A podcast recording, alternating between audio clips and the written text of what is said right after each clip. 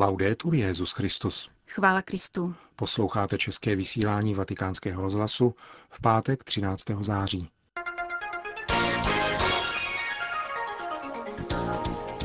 Kázání papeže Františka z ranní mše svaté v kapli domu svaté Marty.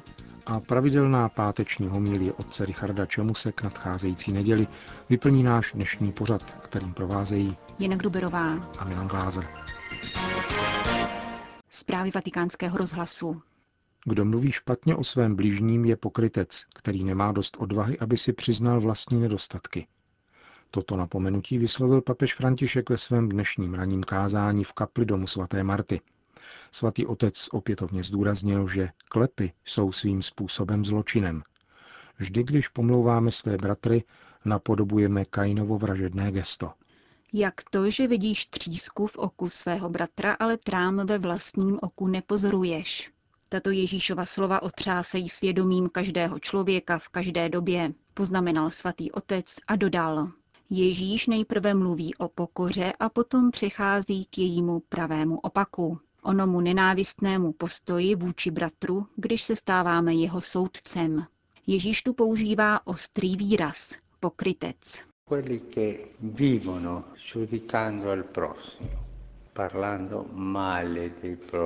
Ti, kteří žijí posuzováním a pomlouváním druhých, jsou pokrytci. Nemají sílu a odvahu pohlédnout na své vlastní nedostatky. Pán tu neplýtvá mnoha slovy. Později řekne, že ten, kdo ve svém srdci nenávidí bratra, je vrah. Také apoštol Jan to jasně říká ve svém prvním listu. Kdo svého bratra nenávidí, je ve tmě. Kdo soudí svého bratra, je ve tmě.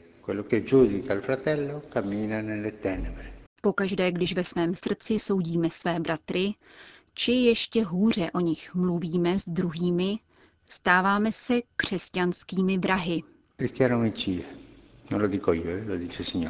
Křesťan, který vraždí.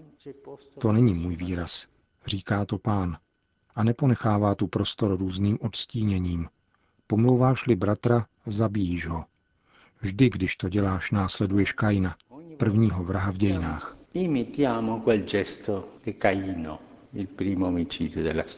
Nynější čas diskusí o válce a míru po nás požaduje vlastní obrácení, vyzýval svatý otec. Pomluvy se totiž vždy druží ke zločinnosti a nejsou nikdy nevinné. Jazykem velebíme Pána a Otce, citoval papež apoštola Jakuba. Pokud jim však zlořečíme lidem, zabijíme tak Boha, jeho obraz v bratru. Kdo si by mohl namítnout, že leckdo si pomluvu zasluhuje. To je však omyl. Běž se za takového člověka pomodlit. Běž a čiň za něj pokání. A potom, je-li to nezbytné, promluv přímo s tím člověkem, který může napravit svou vadu. Ale nevyprávěj to celému okolí. Pavel, který byl velkým hříšníkem, sám o sobě prohlašuje. Dříve jsem byl rouhač, pronásledovatel a násilník. Dostalo se mi však milosedenství. Nikdo z nás se možná nerouhá. Možná. Jestli však někdo z nás šíří klepy, je to jistě pronásledovatel a násilník.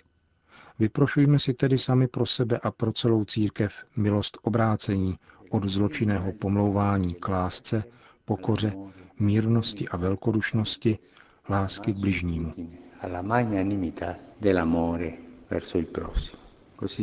Zakončil svatý otec svou ranní homilii. Turín. Národ, který nepečuje o své nejmladší a nejstarší členy, nemá budoucnost. Nakládá totiž špatně se svou pamětí i svým příslibem, píše svatý otec v listě zaslaném kardinálu Angelu Baňáskovi. Italská biskupská konference v těchto dnech organizuje již 47. týdenní setkání věnované sociální problematice. Takzvaný sociální týden italských katolíků se letos koná v Turíně pod motem Rodina jako naděje a budoucnost italské společnosti. Papež František ve svém poselství oceňuje volbu tohoto námětu. Připomíná však, že pro křesťanské společenství je rodina mnohem více než téma. Je to život, tkaný den po dni, je to pohyb generací, které si předávají víru společně s láskou a základními mravními hodnotami. Je to konkrétní soudržnost, námaha a trpělivost, ale rovněž plány, naděje a budoucnost.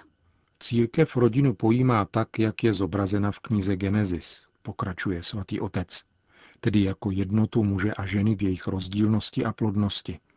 V této skutečnosti, přijaté rovněž ústavou Italské republiky, uznáváme obecné dobro a první přirozenou společnost. Papež František proto opětovně potvrzuje, že takto pojímaná rodina je prvním a hlavním tvůrcem společnosti a hospodářství a jako taková si zasluhuje věcnou podporu.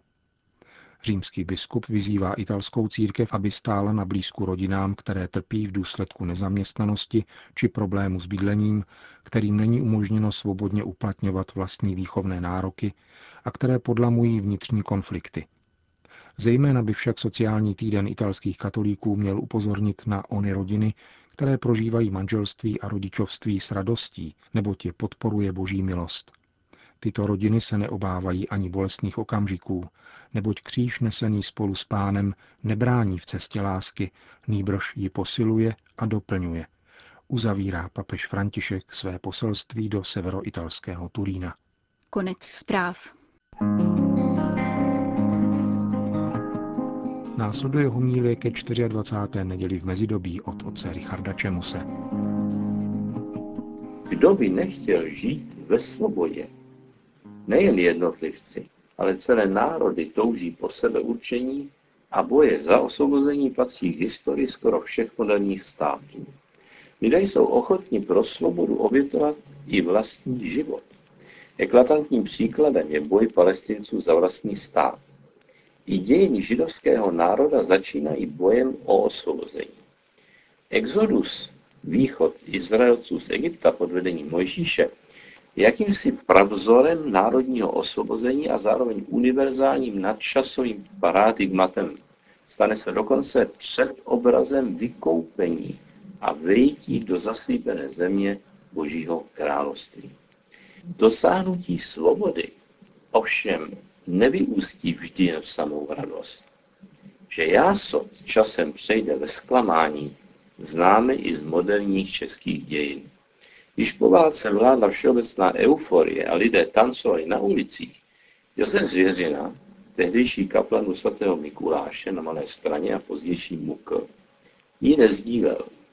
Měl za to, že doba, která od nás bude vyžadovat, jak říkával, maximální křesťanství, teprve nastává. Nemýlil se. Nebo když sametová revoluce vyústila v nadšení nad tím, že pravda a láska definitivně zvítězily nad lží a nenávistí, Rádio Svobodná Evropa euforicky recitovala žalm 126. Když Hospodin přiváděl sionské zajatce, byli jsme jako ve snách. Tehdy byla naše ústa plná smíchu a náš jazyk plný jásu. Velkou věc s nimi udělal Hospodin. Ano. Velkou věc s námi udělal Hospodin, naplnila nás radost. Tolik žalm. Brzy však Karel Kryl zpíval opět písničky, které optimismem zrovna nepřekypovaly a ve kterých ani církvi nic nedaroval. A dnes, víc než 2 desetiletí po sametové revoluci, dolehá na všechny frustrace. Mohlo to však být jinak. Vždyť i Židé po přechodu Rudým mořem zpívali, a nedlouho potom už reptali na Mojžíše, proč je vůbec vyvedl z Egypta, kde to přece nebylo zase tak zlé.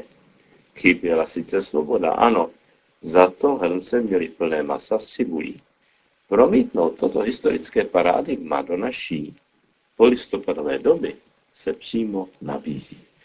Židům při putování pouští nešlo pouze o plné hrnce versus prázdný žaludek.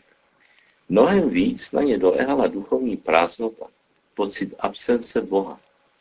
Hospodin, který hmatatelně projevoval svou moc v rozestoupení vod, Rudého moře, v maně, ve vodě ze skály či v měděném hadu, se jakoby stáhl a svůj lid v poušti opouští. Zaslíbená země se ochablé víře jeví už jenom jako nedosažitelná chiméra. Poušti, kde není o co se opřít, lid musí pustit všechny jistoty. Když Bůh se stává nehmatatelný, nastupuje pokušení si ho hmatatelným udělat, vytvořit si bůžka k obrazu svému, modlu. Frustrovaný lid si jej ulije z drahocenného kovu své víry.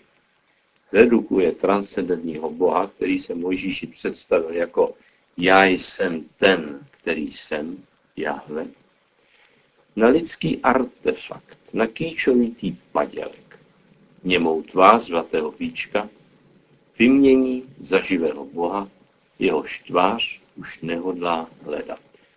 Hospodin sám ústy Mojžíše bude muset božímu lidu připomínat velké boží zásahy do dějin v minulosti, ze kterých Izrael pomalu se naučí čerpat víru a naději pro přítomnost i pro budoucnost. Tak vzniká Bible, která není historiografií, ale meditací vlastních dějin, výrazem údivu Židů nad tím, že ještě žijí, ačkoliv by měli být již dávno rozneseni na kopitech nepřátel.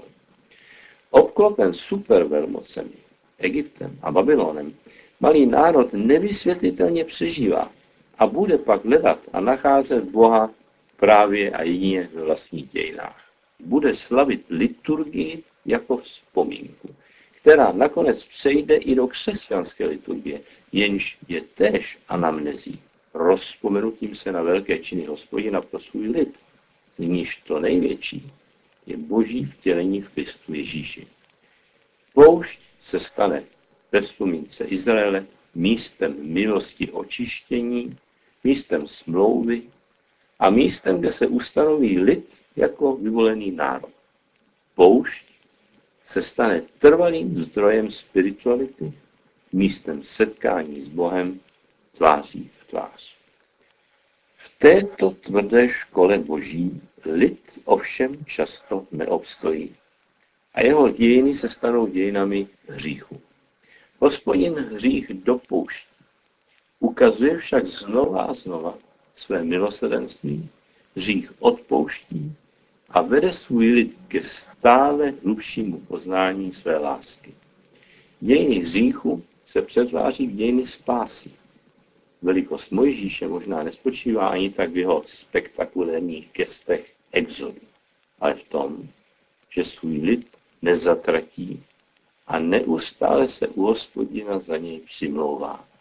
Stává se tak před obrazem Ježíše Krista, který, jak říká svatý Pavel, přišel na svět, aby zachránil hříšníky. Všechna náboženství jsou víceméně výstupem člověka k Bohu. Bible naopak dosvědčuje sestupování Boha mezi svůj lid, vrcholící sjednocením Boha s člověkem Kristu Ježíši. Náboženství bázně a strachu se v Ježíši přetváří v život osobním vztahu Otce a Syna Duchu Svatému. Na tom, aby člověk do tohoto synovského vztahu dorostl, Bohu Otci tak záleží, že je ochoten dopustit jakýkoliv hřích, dokonce i vraždu svého jednorozeného syna, jen když je na konci návrat hříšníka domů. Důvěrný my a ty a já, se neuchopitelný Bůh stává uchopitelným. Ne v hromu a blesku, a ani ne v přísnosti pravidel a zákona, ale v tichém sténání sestry a bratra, jejíž ruku hledám.